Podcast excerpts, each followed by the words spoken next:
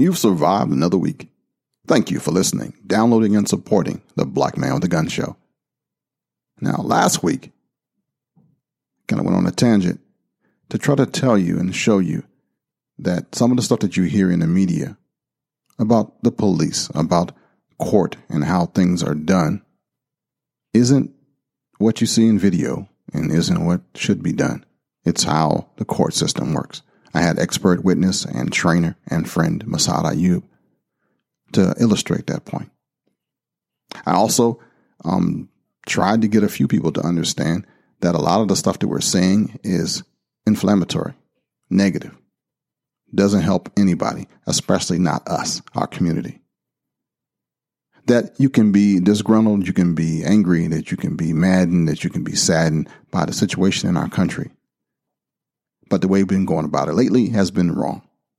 And that's what I meant.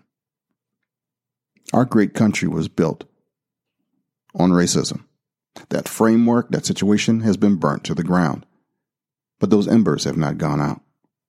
All it takes is an inflammatory word, some pain, some hurt, somebody to throw just a little piece of lint on the fire, on the embers, on the burnt coal, and it enrages and inflames again. And that is sad. Racism is alive and well, but we can't seem to get past it. I'm not excusing squat. I just want you as adults to make better decisions, to stop the hate and communicate. On this episode, I want to give a little ammo to the Christians who have been persecuted for being pro gun and give those who are on the fence a message. I call it armed Christian apologetics. Michael J. Woodland is going to continue the series of the AR. Again, thanks for being here. Let's do it.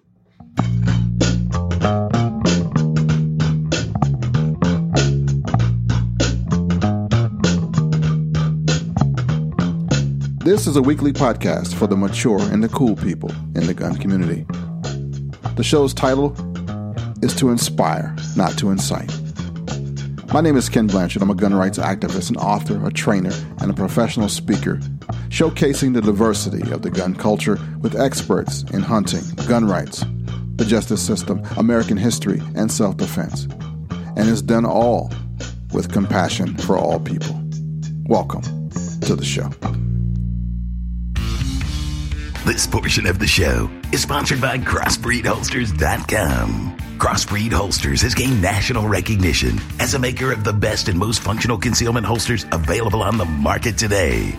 Each holster is handcrafted to ensure your firearm is safe and secure while carrying, combined with the best customer service in the industry.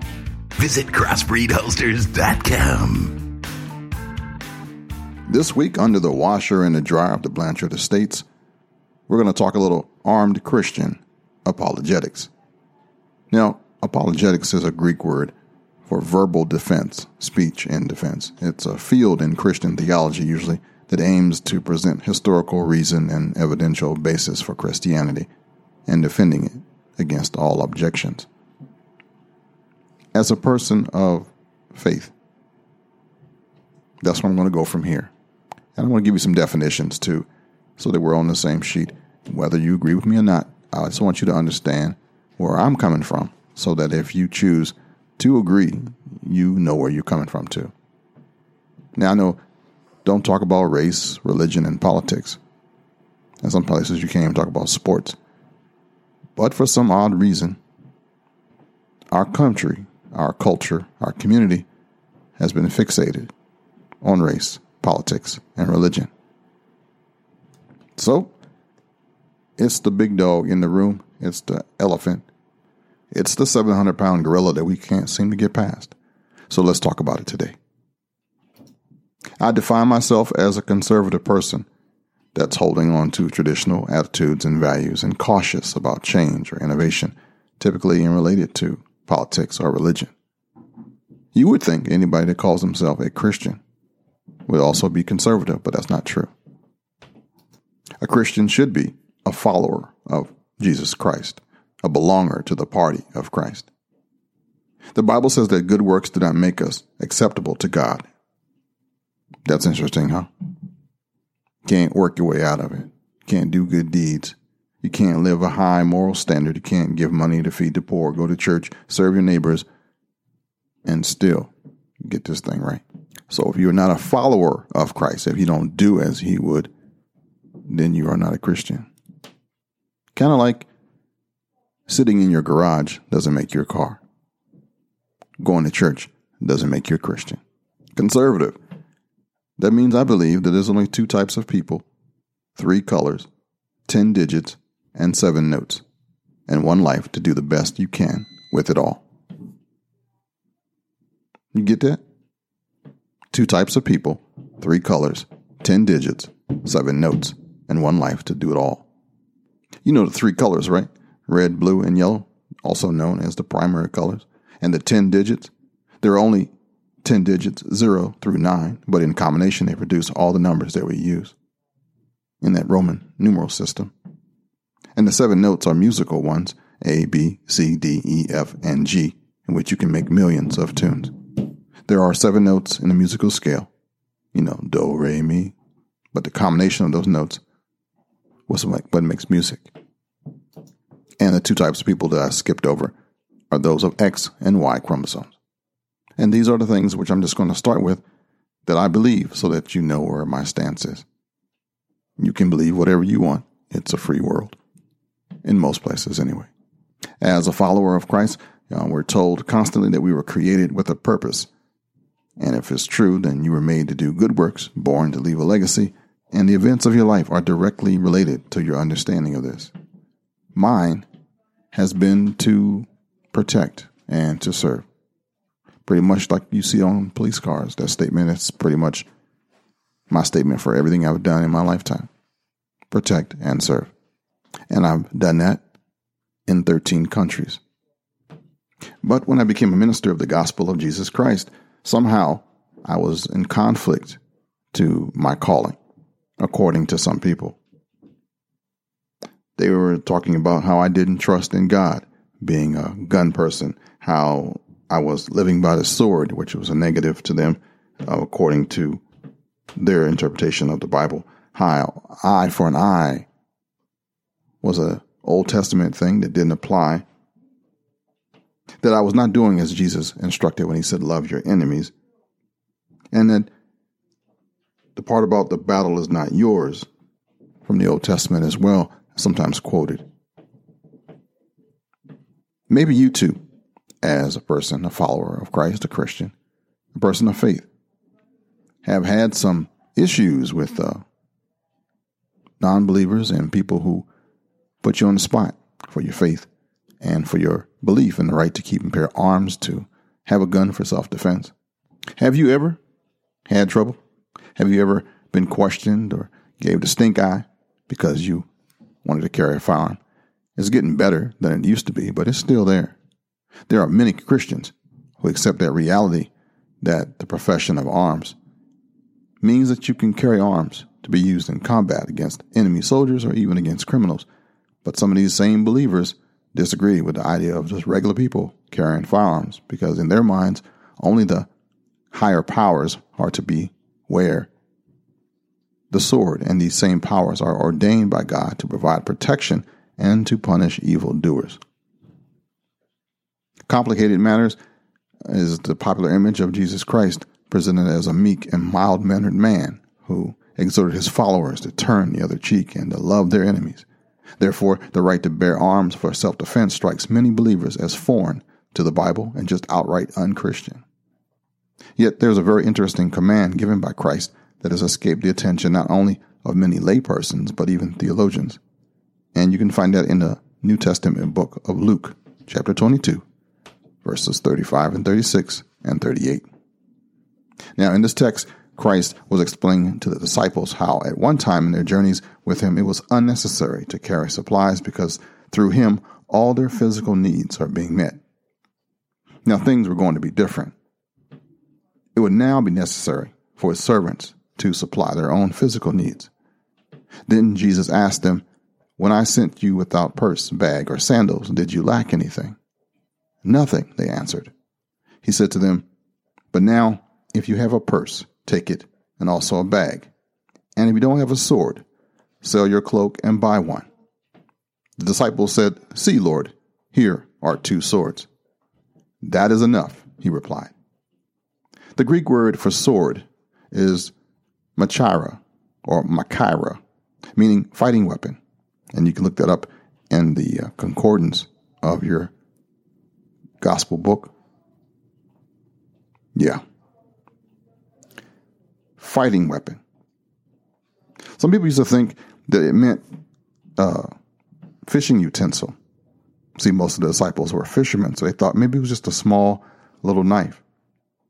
But if you study the Greek word for sword, you'll see it's used throughout, especially in Luke 22, verse 52. This test spotlights the infamous betrayal of Christ by Judas Iscariot in the Garden of Gethsemane with armed officers of the Sanhedrin, where it said, Then Jesus said to the chief priest, the officers of the temple guard, and the elders who had come for him, I am leading a rebellion that you have come with swords and clubs. The Greek word for that, makara again, or machira, appears again in this verse for sword, meaning fighting weapon. Undoubtedly, the temple guards carried swords to enforce the law and for self defense. And if the disciples carried the same kind of swords, logic tells us that the purpose was also for self defense. To better understand what was happening to Christ during that betrayal, it has to be explained who the arresting officers were and what reasons did they seek to arrest him in the first place. You see, the Sanhedrin was the religious equivalent of the U.S. Supreme Court. The function of our Supreme Court is to safeguard the Constitution through the handing down of rulings and interpretations regarding alleged violations of the quote law of the land. So, in the same way, the Sanhedrin was comprised of religious leaders, Sadducees and Pharisees, whose function was to interpret Jewish law and to decide whether anybody had violated it. See, according to them, Christ had violated Jewish law by claiming to be the Son of God. I'm getting out of John 19, verse 7. In their employ were officers, the quote, temple guards, who were empowered to arrest alleged violators of Jewish law. They were actually like bailiffs, officers of the court. And naturally, in their function of making arrests, it was necessary to be armed just as our modern day law enforcement officers are. You see, temple guards were armed with swords and clubs. Keep in mind that the disciples carried the same kind of swords. Let's go back to the story in the Garden of Gethsemane. Remember Simon Peter in John 18:10 who had a sword, drew it, and struck the high priest's servant, cutting off his right ear. We know his name is Malchus. Now, if you want to dig deep into the scripture right here, you realize that one, if Jesus, son of son of the living God, is omniscient, all knowing, then he knew that Peter was about to do what he was going to do, and he did it as a teaching moment. Secondly, he had to make sure that Peter understood that he was not there for the same thing that Peter thought that he must go through this sacrifice which was to come, this crucifixion wasn't going to happen in this garden. And he basically did not need Simon Peter's help. If he needed to call down a legion of angels to protect him, he could have. He had a mission to do. You see, the sword was a fighting weapon the weapon of choice among soldiers and civilians alike. Christ was concerned about the physical, not the spiritual needs of his disciples when he told them to get a purse to carry money and a bag, most likely for clothing and possibly food. And then there was a spiritual purpose for the sword, Christ, as the omniscient, all knowing one. He could have prevented Simon Peter from even using the thing if he wanted to. And why would there's a physical purpose for the bag and the purse but not the swords? The disciples carried swords mimicking the practice of godly men in the Old Testament, some of whom were not even soldiers. The real message of Jesus Christ was that because he would be leaving the disciples to be crucified and to return to the Father in heaven, it would be now their responsibility to take care of their own physical needs. And one time there was no need to worry about money, clothing, food, or protection because the Lord had provided it for them all. But now, after this crucifixion, it'll be a new ball game. They're going to be on their own. One of the reasons why many Christians or followers of Christ fail to see the physical purpose for the sword is because the word sword is sometimes used metaphorically and not literally. For example, Christ said in Matthew 10:34, "Do not suppose that I come to bring peace to the earth. I did not come to bring peace, but a sword." Because Christ did not mean a literal sword in this text, but actually meant his, that his teachings would cause dissension and division, many Christians assume that there also had to be a non literal purpose for carrying swords in that Luke 22 passage that we talked about. So when Peter wounded a soldier and Christ healed him, many Christians have taken this out of context by suggesting that there was only a spiritual purpose for carrying swords. They forgot that more than one disciple carried a sword, and that the traditional reason why people carried swords was and is for self defense. But you probably heard somebody say, but if you need a gun for protection, you're really not trusting in God. Have you heard that yet? Let's look at the book of Nehemiah in the Old Testament. Did not Nehemiah have faith in God, yet told his men to remember God and to arm themselves to protect their families? Check out Nehemiah 4 9. But we prayed to our God, and because of them, we set a guard against them day and night. Verse 17 of Nehemiah 4. Those who were rebuilding the wall and those who carried burdens took their load with one hand doing the work and the other building holding a weapon. As for the builders, each wore his sword girded at his side as he built, while the trumpeter stood near me. Nehemiah 4. Check it out when you get a chance. Isn't it true that even the anti gun folks lock their doors at night if they really trusted God? That He's not going to allow them to be harmed by a criminal, then why is there need to lock the door? Why is there need to fasten your seatbelt in the car? If they respond that certain common sense human precautions must also be taken in addition to prayer, we can point back to Nehemiah as a man of faith that saying that arm yourself This is common sense human precaution. Locking your doors, fastening your seatbelts presupposes that something might happen. If we maintain that false sense of security, then God is always going to protect us even when we avoid taking the necessary precautions. We're wrong if you're not a person who has the Bible, has read it in a, in a while, some of the stuff that I'm saying might be a little off to you. But make note of it, and when you get a chance, go check it out for yourself. See if I missed a word or threw some extra crap in here. How about people say, He who lives by the sword will die by the sword, as is stated in Matthew 26, verse 52. See, what actually happened is Peter illegally assaulted the officers at the Sanhedrin who were simply doing their ordained job, namely to arrest violators of the law. You can get that out of Romans 13 1 through 7 as well. Though Peter sincerely believed he was protecting the Lord, ignorance is not an excusable defense when you commit an act of violence. Had the disciple killed one of the officers, he could have been killed himself on the spot by another officer. Or he had been arrested, tried, found guilty of murder, and then sentenced to execution by crucifixion. He became the aggressor when he was unlawfully um, attacking Malchus. So consider this modern example. You yourself are licensed to carry a firearm, and you're strolling with your friend who wanted who was wanted by the police. A police car pulls up, and two officers disembark and attempt to arrest your friend. Out of love and loyalty for your friend, you draw your handgun and fire at the police. Isn't that illegal? Isn't it possible that you could be killed by one of the officers? Wouldn't you be arrested for the criminal misuse of a firearm? Either for attempted murder of a police officer or murder itself, if one of the officers is killed. So if that's true, isn't the same as what happened there? And that's what happened to Peter. He and the other disciples were authorized by Christ to carry swords against robbers and murderers but not to misuse the sword by attacking agents of the higher powers in the performance of their duties. The message of Christ was a simple one. Any person who lives a lifestyle of violence by criminally misusing a weapon will most likely die by violent means. If Christ never intended for the disciples to use swords for self defense, either he would have not authorized them to carry them for fighting weapons in the first place, or he would have made it clear to them they were forbidden to do. Peter also messed up when he failed to see that God had a purpose to be arrested, tried, and crucified in order to bring salvation and forgiveness to the world. And because the disciple inadvertently attempted to thwart God's plan of salvation, he got slammed by Christ. That's the conversation that you hear. That's in context. Oh, how about the ones who say, but didn't Christ teach us to turn the other cheek? Like out of Matthew 5 38 and 39.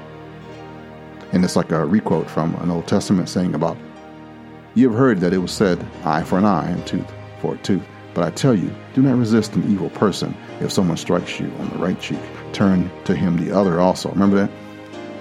Yeah, eye for an eye. You see, in the Old Testament, under the law of Moses, any individual who caused a serious injury to another could be brought before an arbitrator who could then decide to mete out the same injury to the guilty party as punishment.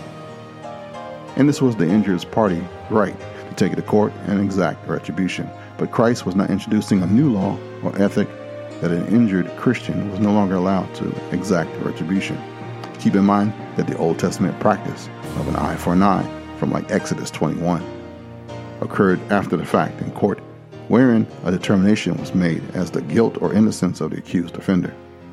Nowhere here do we see any prohibition against the spontaneous use of deadly force against somebody attempting to take an innocent person's life. The new turn the other cheek doctrine was in essence teaching Christians not to seek revenge for an injury or an offense at the hands of a foe. It taught restraint. Moreover, a slap to the face has been universally accepted in all cultures as an assault on one's pride, not a threat to one's life.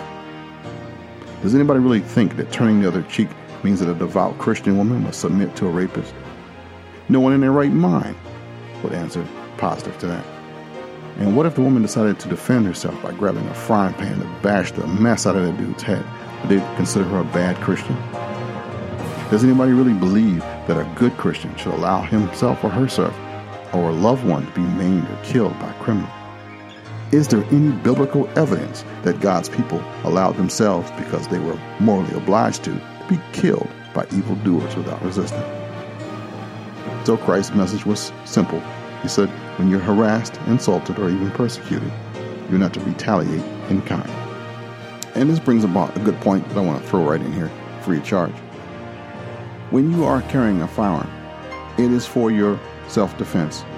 When you fear your life is in jeopardy, when you are saving the life of yourself or somebody in your presence. It does not mean that somebody who curses at you, spits at you, um, slaps at you, deserves to die or be shot. There is some common sense stuff that maybe folks have forgotten about. It's lethal force, and there are rules for lethal force. Don't confuse and make the firearm, the machine, the tool, a god, a talisman to ward off evil. That having it means that you won't be in trouble, means that you won't piss somebody off, means that having it is going to make things all right. You can have it and never let anybody know you have it. Only bring that bad boy out if your life is in, danger. There might be many cases where you witness something that doesn't require you to even acknowledge that you have a firearm. You don't have to be the Superman or the Wonder Woman in the group. Some stuff, you need to just walk away. Turn the other cheek. Deadly or lethal force is that degree of force that a reasonable person would consider capable of causing death or grave bodily harm. And those of us who carry a concealed handgun carry with us the power to use deadly force. And this is tremendous power. And sometimes you need a little bit more maturity than I hear and see. Good judgment includes always effectively concealing your firearm and retaining it. It entails properly securing your firearm at all times so that your weapon does not fall into unauthorized hands. Good judgment means avoiding situations that you know beforehand could turn ugly. It means you never provoke a confrontation when you're armed and you leave the scene of a potentially escalating confrontation if you can. Appropriate restraint means exercising appropriate self control and self discipline in confrontational situations because you are armed and you carry the power to use deadly force. It means using your head and not overacting. As civilians, and I mean not law enforcement, our only obligation and right is to keep ourselves and our families from being unlawfully injured or killed. We may only use equal force in response to the application of force against us. If we are not innocent of provoking a confrontation, or we are not being immediately threatened with deadly force, we cannot use deadly force in response. You got me? And this is unlike the obligation of a sworn police officer who may use necessary force to fulfill his or her duties, such as seeking out and arresting the bad guy, or to control a situation. Which brings me back to that piece in the Bible that says in Matthew 5 43 and 44 to love your neighbor and hate your enemy. But I tell you, love your enemies and pray for those who persecute you. In context, it means that self defense is only allowable when faced with a life threatening situation. Only murder, the unjustified killing of an innocent human being, is evil. It also means that men and women of God are not morally required to show love through pacifism to anyone determined to inflict serious bodily harm on them. And four, if it is possible, as far as it depends on you, to live at peace with everybody, according to Romans 12:18. The apostle Paul, who wrote the letter to the Romans, realized that it was not always possible to live peacefully with everybody. Though the Christian was to do everything in his power, or her power, to avoid that conflict, nowhere in that text do we see the self-defense being forbidden. Paul never expected a believer to live in peace with a violent criminal because it's impossible. And lastly, Christ taught his disciples to love their enemies. And he also instructed them to carry swords, which have been replaced by handguns today. In my show notes, I'm going to leave the scriptures. I'll try 90% of them that I quoted so you can read them for yourselves. I'm going to ask that you would pray for me, for our nation, for your community, and for your family, for the safety of all. Pray for understanding and compassion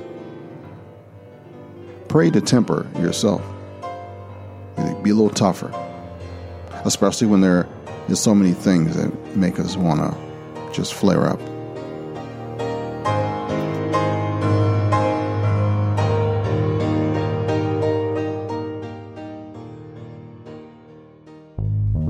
This portion of the show is brought to you by the United States Concealed Carry Association. The USCCA has been providing education, training, and self defense insurance to responsibly armed Americans since 2003. Join Tim Schmidt and myself here at usconcealedcarry.com. All right, next up, Michael J. Woodland's going to talk about what you do after you zero that rifle. Michael's been doing that series for me on the AR 15, and you guys have liked it so far. So take a listen and Mike, you're up next, brother. Thank you, Kenn, and welcome to another Tips and Review segment. I am Michael Woodland of m-wtactical.com, and today we're going to discuss what to do after you get your zero completed.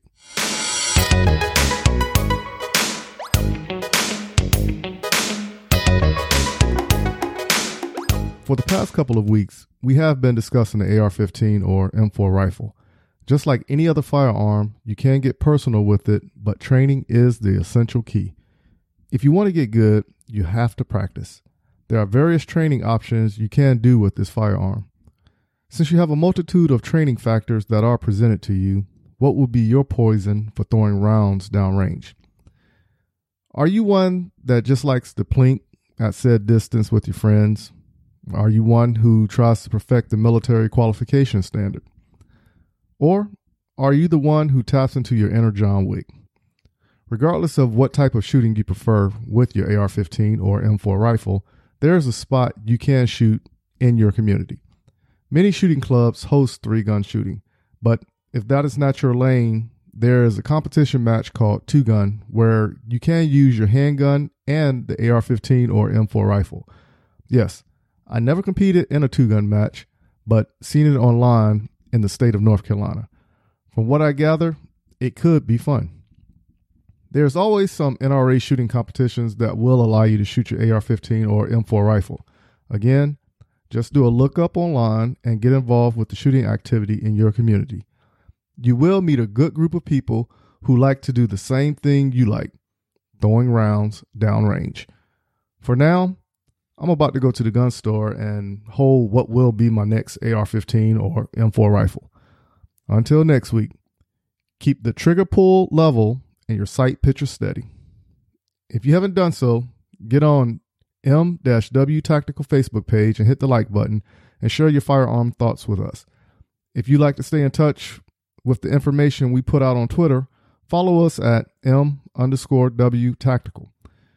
If you want to see the pictures of our adventures on and off the range, follow us on Instagram at Munitions Weapons Tactical.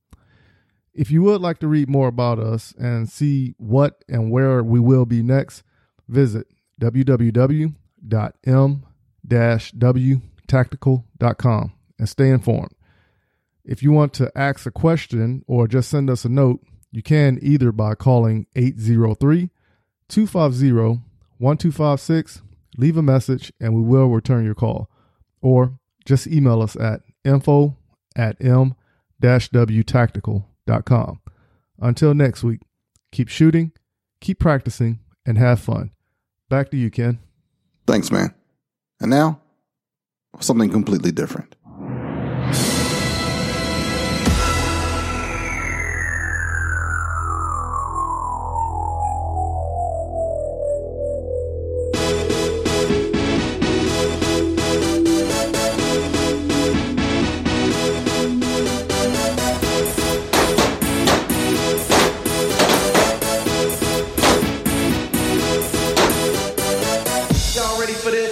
Hi, I'm Kenn Blanchard, and I want to invite all those in the Maryland, D.C., and Virginia area that aren't a part of a fun gun club to join mine. It's called the Fun Gun Club. Yeah, that's what it means. It's real. It's going to be something where you can have monthly training. Don't have your HQL yet? Don't know what that is? You'll find out here. Can get concealed carry? Able to get it? We'll work on that one here too. Got a gun? Never shot that bad boy. We'll bring out the mothballs. Training. Fun. There's a lot of things that you can do outside of a static gun range. Did you know that the F in firearms can be for fun? Yeah, we're going to do it here. Be a part of a new thing that I'm starting, and it's going to be a blast. The Fun Gun Club. If you're interested, email me at blackmanwithagun at gmail.com. It's for the Maryland, D.C., and Virginia people right now. It's not for everyone, though. If you qualify, contact me. Blackmanwithagun at gmail.com. The Fun Gun Club.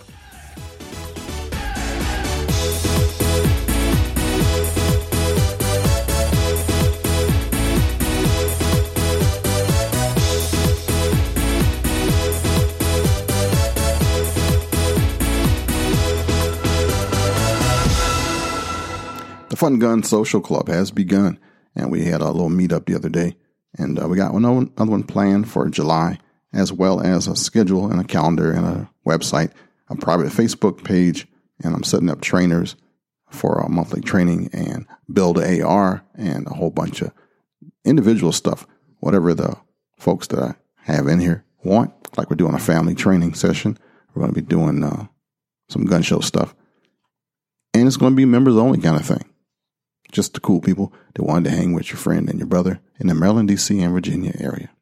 Remember, if you're interested, contact me by email at blackmanwithagun at gmail.com and I'll give you the details.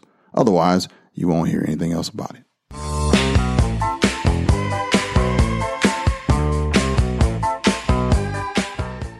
One of the things I want to let you know that remember that the basics, especially safety, never go out of style. The basics the basis of buying a handgun, the basis of shooting, marksmanship training, the basics are still what they are. They're the base, they're the support system. You got to have them. Even though we've got like fancy guns now, we got a lot of stuff that's just so high tech. Don't anybody sway you to think that a revolver or 1911 is passe. The revolver is the simplest of all handguns. The variety of revolvers makes choosing one that's best suited for you easy. The revolver, just as the name implies, is a mechanically um, revolving cylinder that brings fresh cartridges up in place in front of the firing pin and behind the barrel. The cylinder holds either five or six cartridges, depending on the model of the firearm. And each time a trigger is pulled, a bullet is fired, and the cylinder rotates the expended cartridge down out the way, and a new one up for the next shot. The only thing that can go wrong is that the, one of the cartridges may not fire when the trigger is pulled. And this can happen, but it's rare. And if it happens, the trigger is just pull it again, and the cartridge that misfired is rotated out of the way. A new one takes its place, and the trigger is pulled again. There are no safety levers to switch on or off, relatively little chance of the revolver's failing to shoot, and never any question whether the gun is loaded or unloaded. You can see the bullets in the cylinder. And if you followed the basics, you realize that all guns are always loaded. Early revolver designs and still some special hunting and target revolvers are what is are what are called single action. And in a single action revolver, the hammer, which contains the firing pin or hits the firing pin, must be pulled back and cocked manually. When the hammer is cocked back, the slightest pressure on the trigger releases it to fall and fire the cartridge. Because a single action revolver requires only a slight press on the trigger, it is often fired unintentionally. And that might be some of the reason why that recent NRA thing about their guard not allowing revolvers to be used. But I disagree with that. The modern revolver is the same as the original design in almost every aspect, except that now the firing mechanism has been improved to a double action. So when the trigger is pulled, the hammer travels from its down position all the way back to the cock position, where it falls and fires the cartridge. Double action revolvers can also be used in the old single action way, but that's not really smart. In fact, many police departments that issue revolvers back in the day to their officers disabled the single action so their officers were forced to use the double action trigger pull. The safety advantage of a double action trigger is easily understood when you know what it takes to fire it, like 12 pounds of pressure to pull a trigger a distance of more than one inch to fire a cartridge with a double action and less than one pound of pressure to pull the trigger less than one quarter of an inch to drop the hammer when it's locked back in that single action condition. If you have a revolver, make it a rule never to fire it or practice it with a single cocked back hammer action. If you don't get accustomed to locking that hammer back manually, you won't even think about doing it after a while but it doesn't seem necessary to disable the gun and prevent yourself from ever using that single action mode of fire if you wanted to in an emergency piece. A good compromise I have seen is having that thumb cocking spur, that flat thumb plate on the top of the hammer removed so that it isn't easy to thumb cock the hammer and hair load the trigger. A lot of self defense revolvers don't have it exposed for that and keeping it from being snagged in your clothes. One of the advantages of having a revolver as a personal defense weapon is that it's dependable. It's easy to use. It's easy for you to tell if it's loaded. Easy too for your assailant to see the, the gun is loaded. It's easy to be safe and to be versatile. The disadvantages are a few, but they are thought to be significant enough for many who are turning to the more streamlined high-tech autoloading pistols. The greatest disadvantage to a revolver, and one that outweighs any other by a large margin, is that the revolver has a maximum of only six shots. After that, each hole in the cylinder must be emptied and then filled with another six fresh cartridges before it's ready to be fired again. Now, anti revolver people always cite that drawback uh, to the wheel gun. They say that, although the revolver is relatively failure proof. When it does jam or have a mechanical malfunction, it is virtually impossible to fix without a tool and usually requires a tool and a workbench. But the autoloader may malfunction with somewhat more frequency, but it can be cleared on the spot and fired or ready to be fired within seconds comparatively. And they add, unless somebody makes a hobby of practicing, the revolver is slow to shoot and less accurate than the autoloader. But I don't believe that. I've been trained in both, and I'm going to make sure that everybody in my group and my circle gets trained in them as well. You might decide that you like it, and then to hell with the rest of the people. And the same goes for the 1911 style firearms. But we'll get to that soon. Well, that's it for this week, and I want to make sure that you remember that you are an important part of my life. Thank you for being there for me, and uh, thanks, Michael, for for doing your thing, man. I really appreciate you being here. And if you like what Michael is doing, please give him a shout out on his website at m-wtactical.com, or you can find him on Facebook or Instagram as he stated. I got some gun reviews coming the month of July and um, even some new features. So stick around. Come on back. Tell somebody about the show. If there's something I said that you didn't agree with, please let me know. Remember this those who judge will never understand, and those who understand will never judge. This is your friend and brother, Kenn Blanchard. And just in case nobody has told you this today, I love you and there's not a damn thing you can do about it. Until next week, shalom, baby.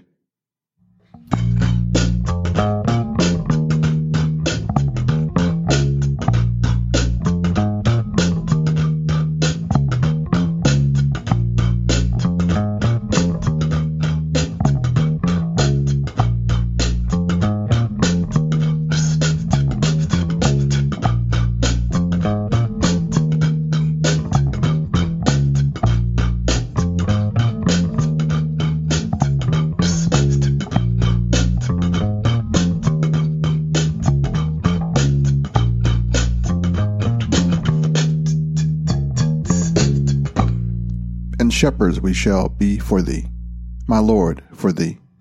Power hath descended forth from thy hand, our feet may swiftly carry out thy commands. So we shall flow a river forth to thee, and teeming with souls shall it ever be. In nomine Patri, et Filii, Spiritus Sancti.